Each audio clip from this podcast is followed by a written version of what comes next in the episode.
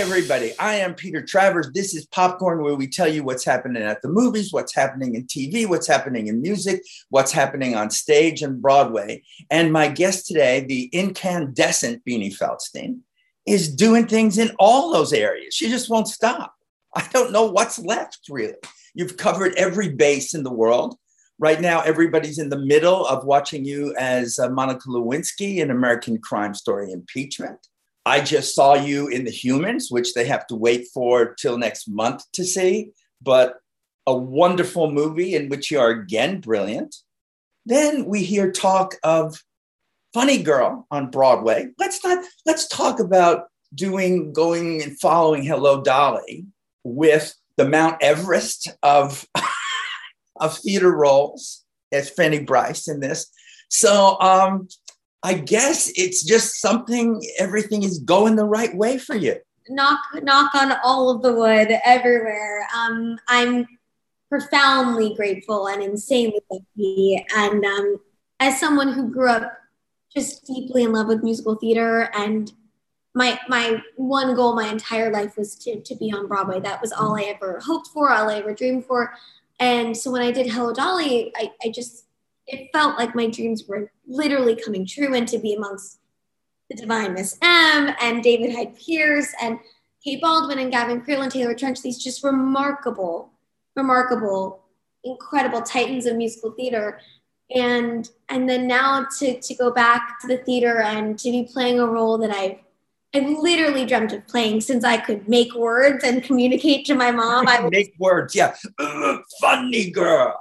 Really like and I had nodules on my vocal cords as a kid, so I'd be like, funny girl. Like that's what I sounded like when I was a little baby. My, my mom played it for me when I was two years old. She loves musicals. She is a Jew from Brooklyn, so she loves Barbra Streisand. And mm-hmm. um, she played it for me, and I became like we all did. Once you see it, you it's an obsession. And so I grew up just um, idolizing both Fanny Brice and Barbra Streisand. And so for this to be happening, it's just completely the most surreal thing to, to ever happen. I saw a photograph of you. What was it? Your four year old four year old birthday party where you're basically dressed. Three. Great. Weird kid. I'm telling you, I was just, I was a unique kid. My my wants and my hobbies were very singularly focused on um yeah, my I asked for my third birthday to if I could go as Fanny Brice to my third birthday party. I hope you sent it to Barbra Streisand. You know, when I was three, someone got that photo to Barbra and she she signed it. So she's seen it, you know, in another context many years ago. um, but it's it's just sort of the, the biggest, most. I thought Monica would be, um, and in many ways, Monica is the most challenging um, deeply, I feel like a profound sense of responsibility playing Monica Lewinsky, but there's a um, totally different sense of responsibility when you're playing Fanny Brice. So. Yeah, during the period you're playing Monica, I don't think it was a time where anybody was bursting into song. Monica does love musicals, so that's something that we share. We have um, we have slightly different musical theater taste. She's more of a a Les Mis Rent kind of girl, and I'm more of a Sondheim kind of girl. But we both are are musical theater fans and, and she loves musicals. So what I think is really significant, uh, in addition to what a great performance you're giving in it, is that we're watching a woman who didn't have a voice, that the, the government said, okay, here's the deal. Uh, we're going to threaten you. We'll put you in jail. We'll make your life miserable, but you have to shut up. The worst thing. And you can't watch uh, this whole impeachment series without feeling that if only Monica had lived uh, and experienced that today in the Me Too movement and what happened, that they wouldn't have gotten away with this crap. I completely agree with everything you said. I think Monica was was she was actively and literally silenced by the Office of Independent Counsel when they created her immunity deal. Part of it was that she was not permitted to speak publicly about what was happening. So she was never permitted to, exactly as you said, have her own voice. You know, I really see her um, in the 90s, she was sort of a meal for society and the media to feast upon and just sort of rip to shreds. And it was all about what she was wearing, her size, the way she sounded, um, her upbringing, but none of it was told from her voice, from her vantage point, from her point of view. And so, um, Impeachment American Crime Story, the show was really trying to peel back the curtain, not just on Monica, but also on Linda Tripp and Paula Jones and all of the women at the center of this story and, and give their humanity back to society and to the media and, and to reframe the story in a very different light. It's interesting to me because I kept thinking, watching you play what Monica was going through uh, when you did this movie I love that uh, is already back so far in your career. It's like two years old, you know, How to Build a Girl, where you're just this evil queen of rock journalists who learned basically to become successful by showing no empathy, by saying, here's how I'm going to make it on the backs of everybody else. And yet you seem the most empathetic of people. Oh, well, that's very kind of you. I think that I am very much that way myself as Beanie. Like I am a, a very much an empath and I'm a sponge of other people's mm-hmm. feelings. I, I, want everyone to feel good as much as they can in this world. That is something that I really hope to, to put out. And, you know, I think coming to this moment of playing Monica Lewinsky, society painted her through a very specific lens that was anti-Semitic and fatphobic and misogynistic and all of these things. And so many people still see her that way. And so, you know, I actually had a woman come up to me before we started filming. So it was it was before COVID, um, but when the show had already been announced, and she was like, "I don't mean to bother you, but I, I read that you're playing Monica Lewinsky, and I just, I just want to tell you, I am so ashamed of the thoughts that I thought about Monica, even inside my own head, not out loud to anyone else. I can't believe the narrative that I let this narrative that was being fed in the media affect my own thoughts and opinions of her. And I really hate myself for what I thought of her in the 90s when this was all happening. And I'm embarrassed. And I just, I wish I could tell her that, but I'm telling you because you're her, you know. Mm-hmm. And it mm-hmm. was so meaningful to me. And I think, you know, she had sort of already done the work that I think a lot of people have not done. And we hope that the show will help them on that journey of, of really analyzing what ideology was fed to them at the time because there's so many people that just they have no idea what she went through. They see her as the Starr report. They see her as you know um, an snl character or the tubby temptress which is what they called her in the papers back then. And they don't see her as a 24 year old woman who's just trying who's basically a ping pong ball between Bill Clinton and Linda Tripp just being passed back and forth by these people double her age that have a lot more power than her. When this happened, where you were probably still in the crib somewhere, so you didn't know that any any of this was happening. But you had Monica there as a producer, as a consultant, as somebody that you could talk to about what it was, and that had to be a, a tremendous experience to have that for the first seven months of our shoot, Monica and I could never be in person together because of COVID. But we were always in contact over Zoom and FaceTime and this app called Marco Polo where you can send videos back and forth to one another. Oh, right, yeah.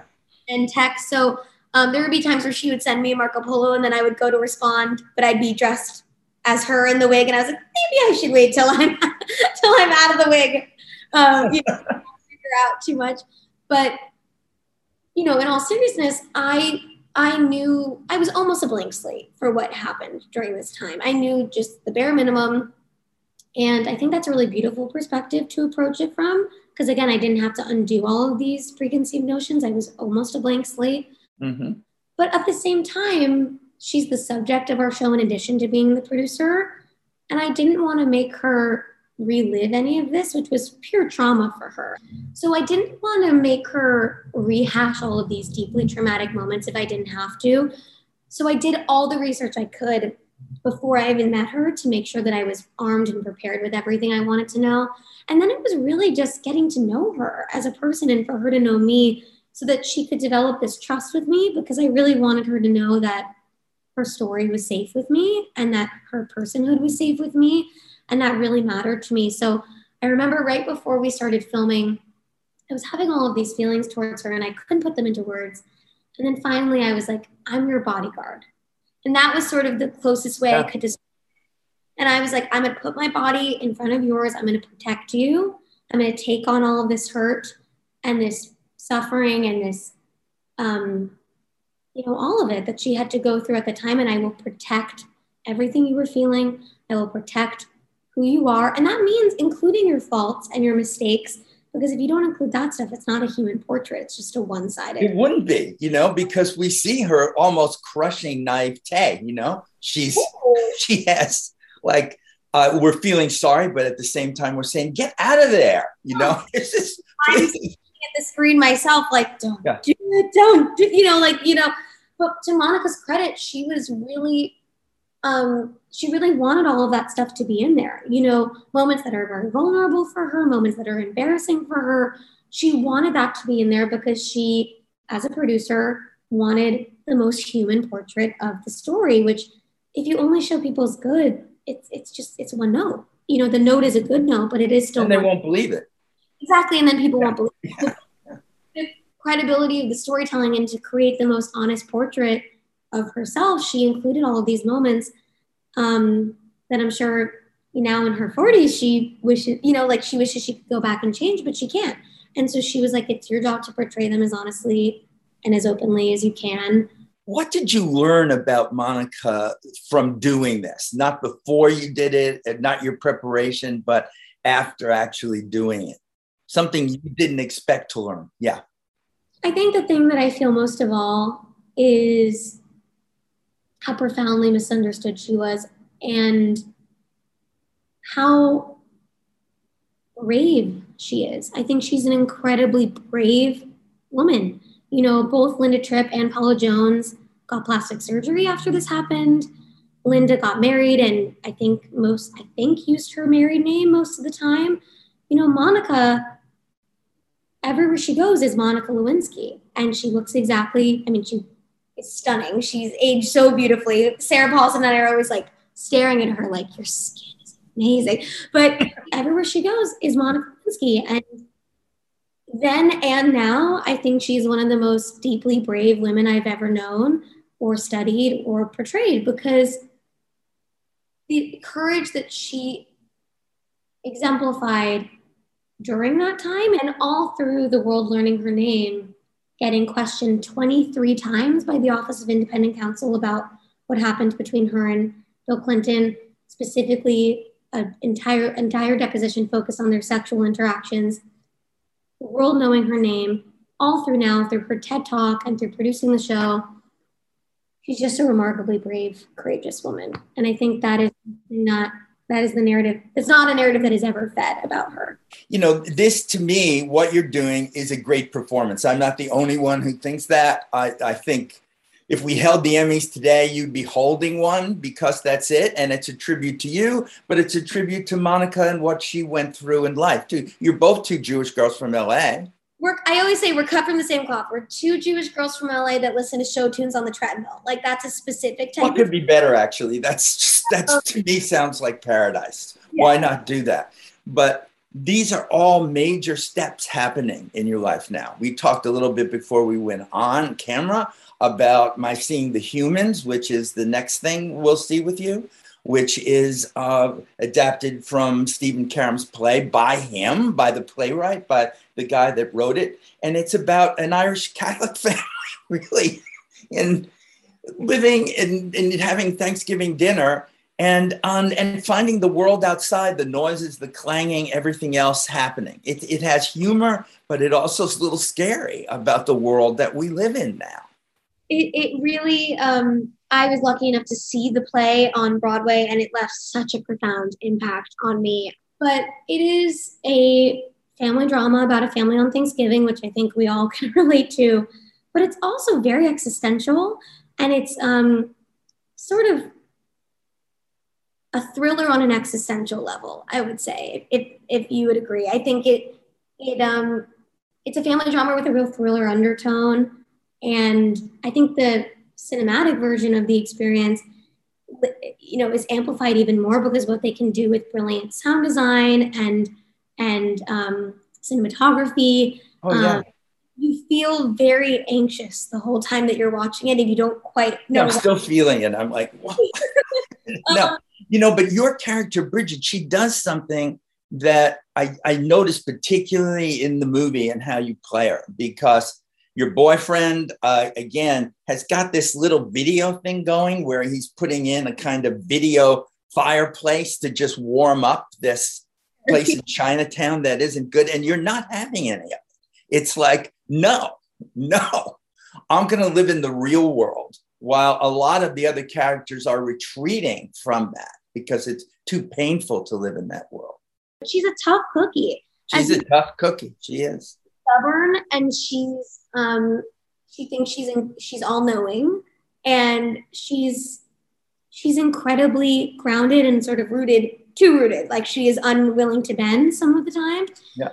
And it was such an incredible journey for me because so many of the other characters I've played in the past have led with sort of um, a sweetness or a, gentleness.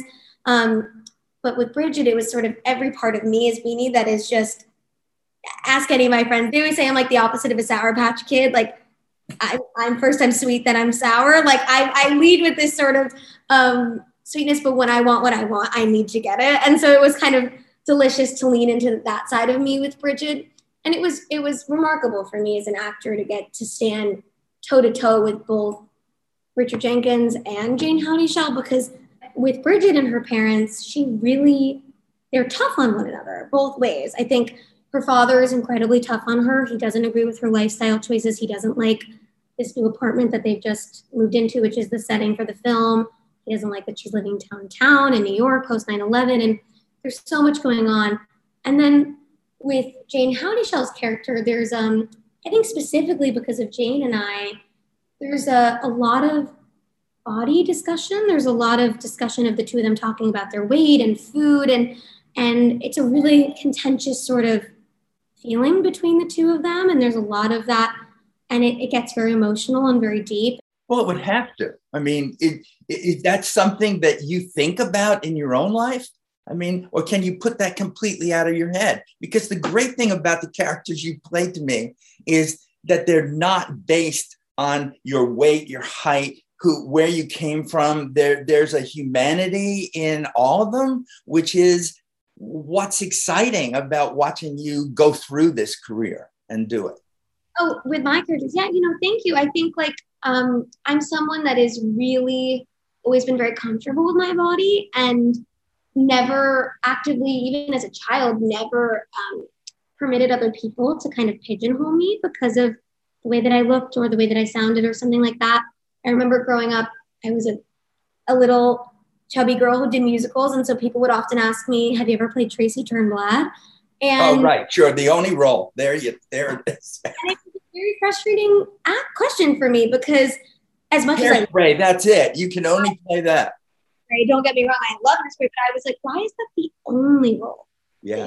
That I've ever played. So to answer your question, like in my in my working life, I have tried to be very specific about the roles that I take and not um, take roles that are defined by their exterior, but are more roles that are interior, you know, very rich interior life, and the exterior is just whatever it happens to be. You're doing that. You're, you're, I mean, everything is Funny Girl happens on Broadway. Barbra Streisand will be there opening night. It will all be great. I'd like to go out. I'd like to, I do this with every interview I do here on the show. We do a little of song. And I don't know what it is. I'm sure Funny Girl's off limits now because it's coming up, and you know, I can't even get you to do uh, "Who Are You Now," which is my favorite song nobody knows from Funny Girl. But you can do any little thing that you have in your head just to end us in song. Ooh, what do I do? Oh, I can make so many demands. but I but I won't. You know I won't oh God, this is so hard to choose. It's like all the songs are running through my head. all head. I can think of when I'm looking at you now is all well bred agree Minnie Fay has pedigree. That, that you know. Yeah. Not elegance if you ain't got elegance, you can never ever carry it off. well, Beanie, you're carrying it off. And I oh. never even got to ask you where you got the name Beanie from, but I, next time next I'll tell time you. we'll do it next time. Thank you so much. You're a total delight. Thank you so much. You too. It was such a pleasure to meet over Zoom.